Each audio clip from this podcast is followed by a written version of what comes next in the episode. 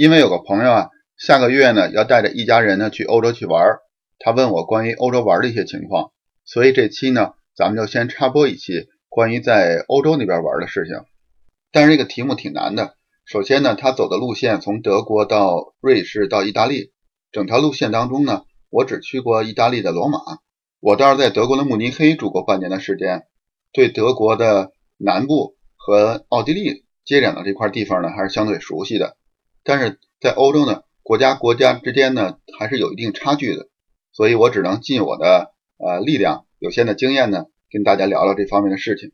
首先呢。在欧洲旅行和在北美旅行呢是完全不一样的。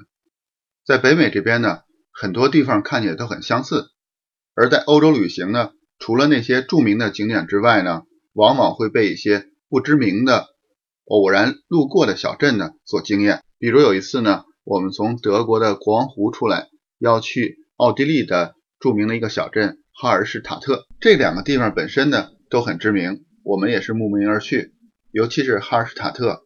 在国内的南方呢，还有一个山寨版。但是现在让我回想起来呢，这两个著名的景点之间有两个小的地方非常的漂亮。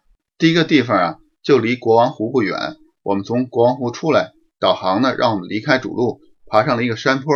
这个山坡还挺陡的，而且路呢越走越窄。我们心里有点犹豫，到底走的对还是不对呢？但是等我们爬到了山顶，看到当时的风景之后呢，立刻就没有心情想这些了。就被这些眼前的风景所吸引住了。现在翻出当时的照片呢，也没有非常特殊的地方。当时我们家人呢，就是被眼前的风景所吸引住了。在夕阳下面的小山呢、村庄、草地、远处的树林呢，它们凑在一起呢，就是这样的完美。如果我们不是为了赶路呢，简直就想留在那里。然后我们继续顺着山间的小路呢下山，这一路的风景也是非常赞的。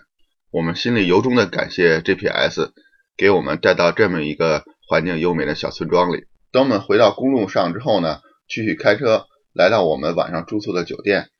酒店呢，在一个山谷里面，这是一个小镇。小镇呢，离哈尔施塔特很近。等我们七点钟到的时候呢，呃，虽然天还没有黑，可是所有的餐馆啊都已经关门了。这是在德国旅行要注意的地方。所有的超市呢，在周日的时候都会关门。平时呢，关门也就比较早，一般到了七点钟以后呢，可能就很难有靠时来开门了。但是在大城市呢，餐馆晚上开门还是比较晚的。如果住在小村子里呢，就更要注意了。晚一点呢，所有的餐馆呢都关门了，除非有一些比较大一点的酒店，它自己的内部餐厅呢还是对客人开放的。我再重复说一遍哈，怕没说清楚。在大城市呢，比如像慕尼黑，所有的商场和超市呢，周日就关门了。我后来发现呢，只有在火车站的有一个小超市还是开门营业的。在城市的餐厅呢，周日和平时的晚上呢也都开门的。但是在小村子里呢，就很难找到营业比较晚的餐厅了。咱们继续聊回我们住宿这个小镇。虽然我们只能晚上呢随便吃点自己行李带的食品呢，就算打发了。但是第二天早上醒过来呢，看到这个小镇呢像世外桃源一样的环境呢，还是很幸运自己选择住在这里。甚至啊，我们从哈尔施塔德回来之后，又回到小镇，把车呢停在一个小山坡上。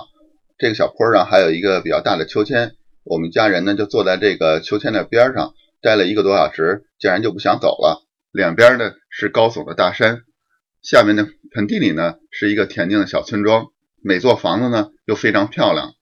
而且在德国的南部，奥地利和瑞士这个区域的房子呢都有一个特点，主人呢。愿意在房子的前面摆上非常多的花束或者花盆。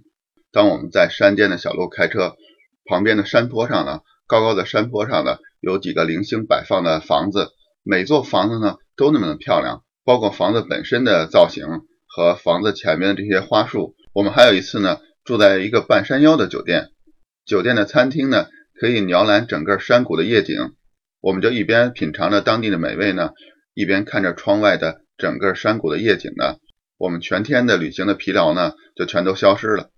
像这种情况呢，这样的美景确实不是我们事先能够计划出来的。前面讲了这么多呢，其实我想说的是，就是在欧洲这边旅行呢，除了那些著名的景点，路边的风景也是非常宜人的，往往会有特别多的路边的风景的艳遇。所以呢，如果在欧洲自驾游呢，我的建议就是别把自己的行程安排的过于紧张，能够给自己在路途的中间呢停一停，歇一歇，欣赏路边风景的机会。然后我还想聊聊在欧洲选择酒店的事儿。在美国和在国内出差呢，呃，或者出去玩呢，都差不多，更多的愿意选择这种连锁型的酒店，因为这样品质呢有一些保证。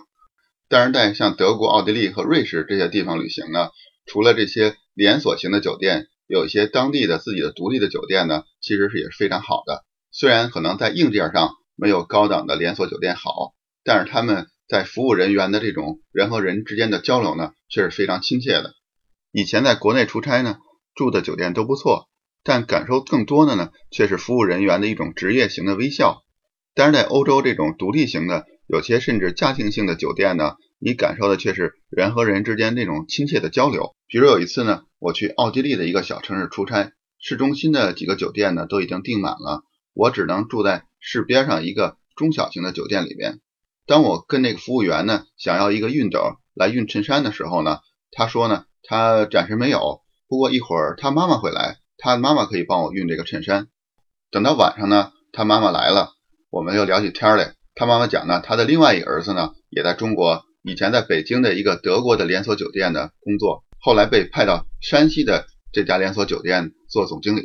总的来说呢，在这样的酒店呢，更多的感触是人和人之间的自然的交流，而不是在连锁型的酒店呢，更多的被当做客户和上帝所处以的待遇。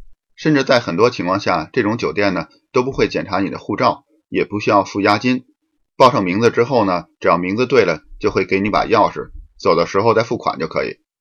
有一次，我从德国去奥地利出差，到了奥地利呢，我才发现自己忘了带护照，但幸亏酒店呢连护照也不查，这样一路呢还算比较顺利。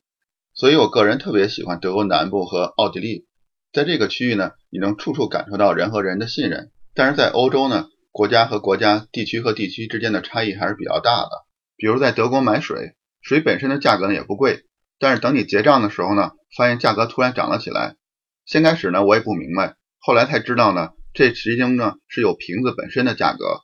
等你喝完水之后呢，可以再把瓶子拿回超市，在超市里边有一个机器，它可以扫描瓶子上面的条形码，然后打出一个收据出来。这个时候呢，你拿这个收据，可以再去呃柜台结账的时候呢，就可以把它当做现金来用。不光是矿泉水瓶、啤酒瓶是也是这样，所有的瓶子呢都是有押金的。德国呢就是通过这种方式提高大家的环保意识。重复的利用资源，从这个商场买的东西呢，你可以到另外一个商场去退瓶，但是如果拿出德国呢，可能就不能再退了。在德国的超市呢，我最爱买的就是巧克力和啤酒。巧克力呢是又便宜又好吃，啤酒呢咱就不用多说了。但是在周末的时候，我如果去慕尼黑的市中心或坐地铁的时候呢，我还是要小心一下，因为会经常看到一些醉醺醺的年轻人，我觉得还是离他们远一点比较好。当地的一些上年纪的同事呢，也跟我聊过这件事情，他们都觉得为这件事情感到挺羞愧的。慕尼黑呢，还是一个非常安全的城市，和北京一样，我从来没有觉得任何不舒服的时候。但是在夜晚呢，如果你看到很多醉醺醺的人呢，还是小心为妙。说起喝啤酒呢，德国也有个习惯，就是不同的啤酒呢用不同的杯子。比如在慕尼黑呢，比较常见的两种啤酒呢，一种是乐文堡，这种啤酒的颜色比较浅，用的杯子呢。基本上是上下同样粗细的玻璃杯，而另外一种轿式啤酒呢，它是一种丹麦啤酒，颜色比较偏黄，不是很透明。它用的杯子呢，就是下面比较细，上面比较宽的玻璃杯。在用这种杯子喝啤酒的时候呢，一定要注意，在碰杯的时候呢，要端起杯子，拿杯子的底部碰对方的杯子底部，同时眼睛呢深情的看着对方。当然，深情不深情，这是我自己演绎出来的。不过当地的习惯呢。一定要看着对方，这是对对方的尊重。如果不遵守这个习惯呢，当地也有一个玩笑，会说你十年呢房事不利。而这种啤酒杯呢，因为底下比较小，上面比较大，所以在碰杯的时候呢，一定要稍微倾斜一下，才能让自己的杯子底部呢碰到对方的杯子底部。而这种轿式啤酒呢，是我非常喜欢的一种啤酒，但是可惜的是，现在我在加拿大呢，还没有找到这种啤酒。还有一点在德国我不习惯的呢，就是上厕所都是要收费的。包括像慕尼黑中央火车站的厕所，甚至餐厅的厕所都是要收费的。你在这个餐厅里吃饭，吃的也挺开心的，酒了喝了也不少，正好去上厕所了。结果到了厕所门口呢，有一人守在门口，跟你要半个欧元或一个欧元。这个时候确实挺扫兴的。而且我还记得有一次，我们一家人呢，在捷克的布拉格的麦当劳里边，竟然厕所呢也是需要投币的。而且在高速上一些正规的休息站呢，比如这个休息站成规模的，是有一个餐厅在里边的，这里边的厕所呢也都是收费的。虽然整个旅行当中呢，你为这个上厕所花的钱呢，只能占非常小的一部分，但是总是觉得不爽，上个厕所呢竟然要付费。但是后来呢，我有一次跟一个年纪比较大的同事一起出差呢，他能总能找到不收费的厕所，在高速上面。这些呢，就是在高速边上非常小的休息区，除了厕所呢，没有其他的设施，这些地方是不收费的。这个时候呢，我也能感受到在德国两代人之间的差异。年纪长的人呢，就比较在意这些，他会找到不收费的厕所；但是年纪轻的同事呢，就不在乎这个，愿意去大的休息区去上收费的厕所，这样他能得到更好的服务。本来呢，这期想聊罗马，但是讲其他事情呢，就叨里叨叨讲了十几分钟。这样，我想咱们下期呢，再进入正题聊这个罗马。这样呢，费城这期啊，只能再往后拖一点。而且有的朋友呢，想让我再聊聊纽约的博物馆。我呢也会多聊两句。好了，那咱们就此别过，下期再见。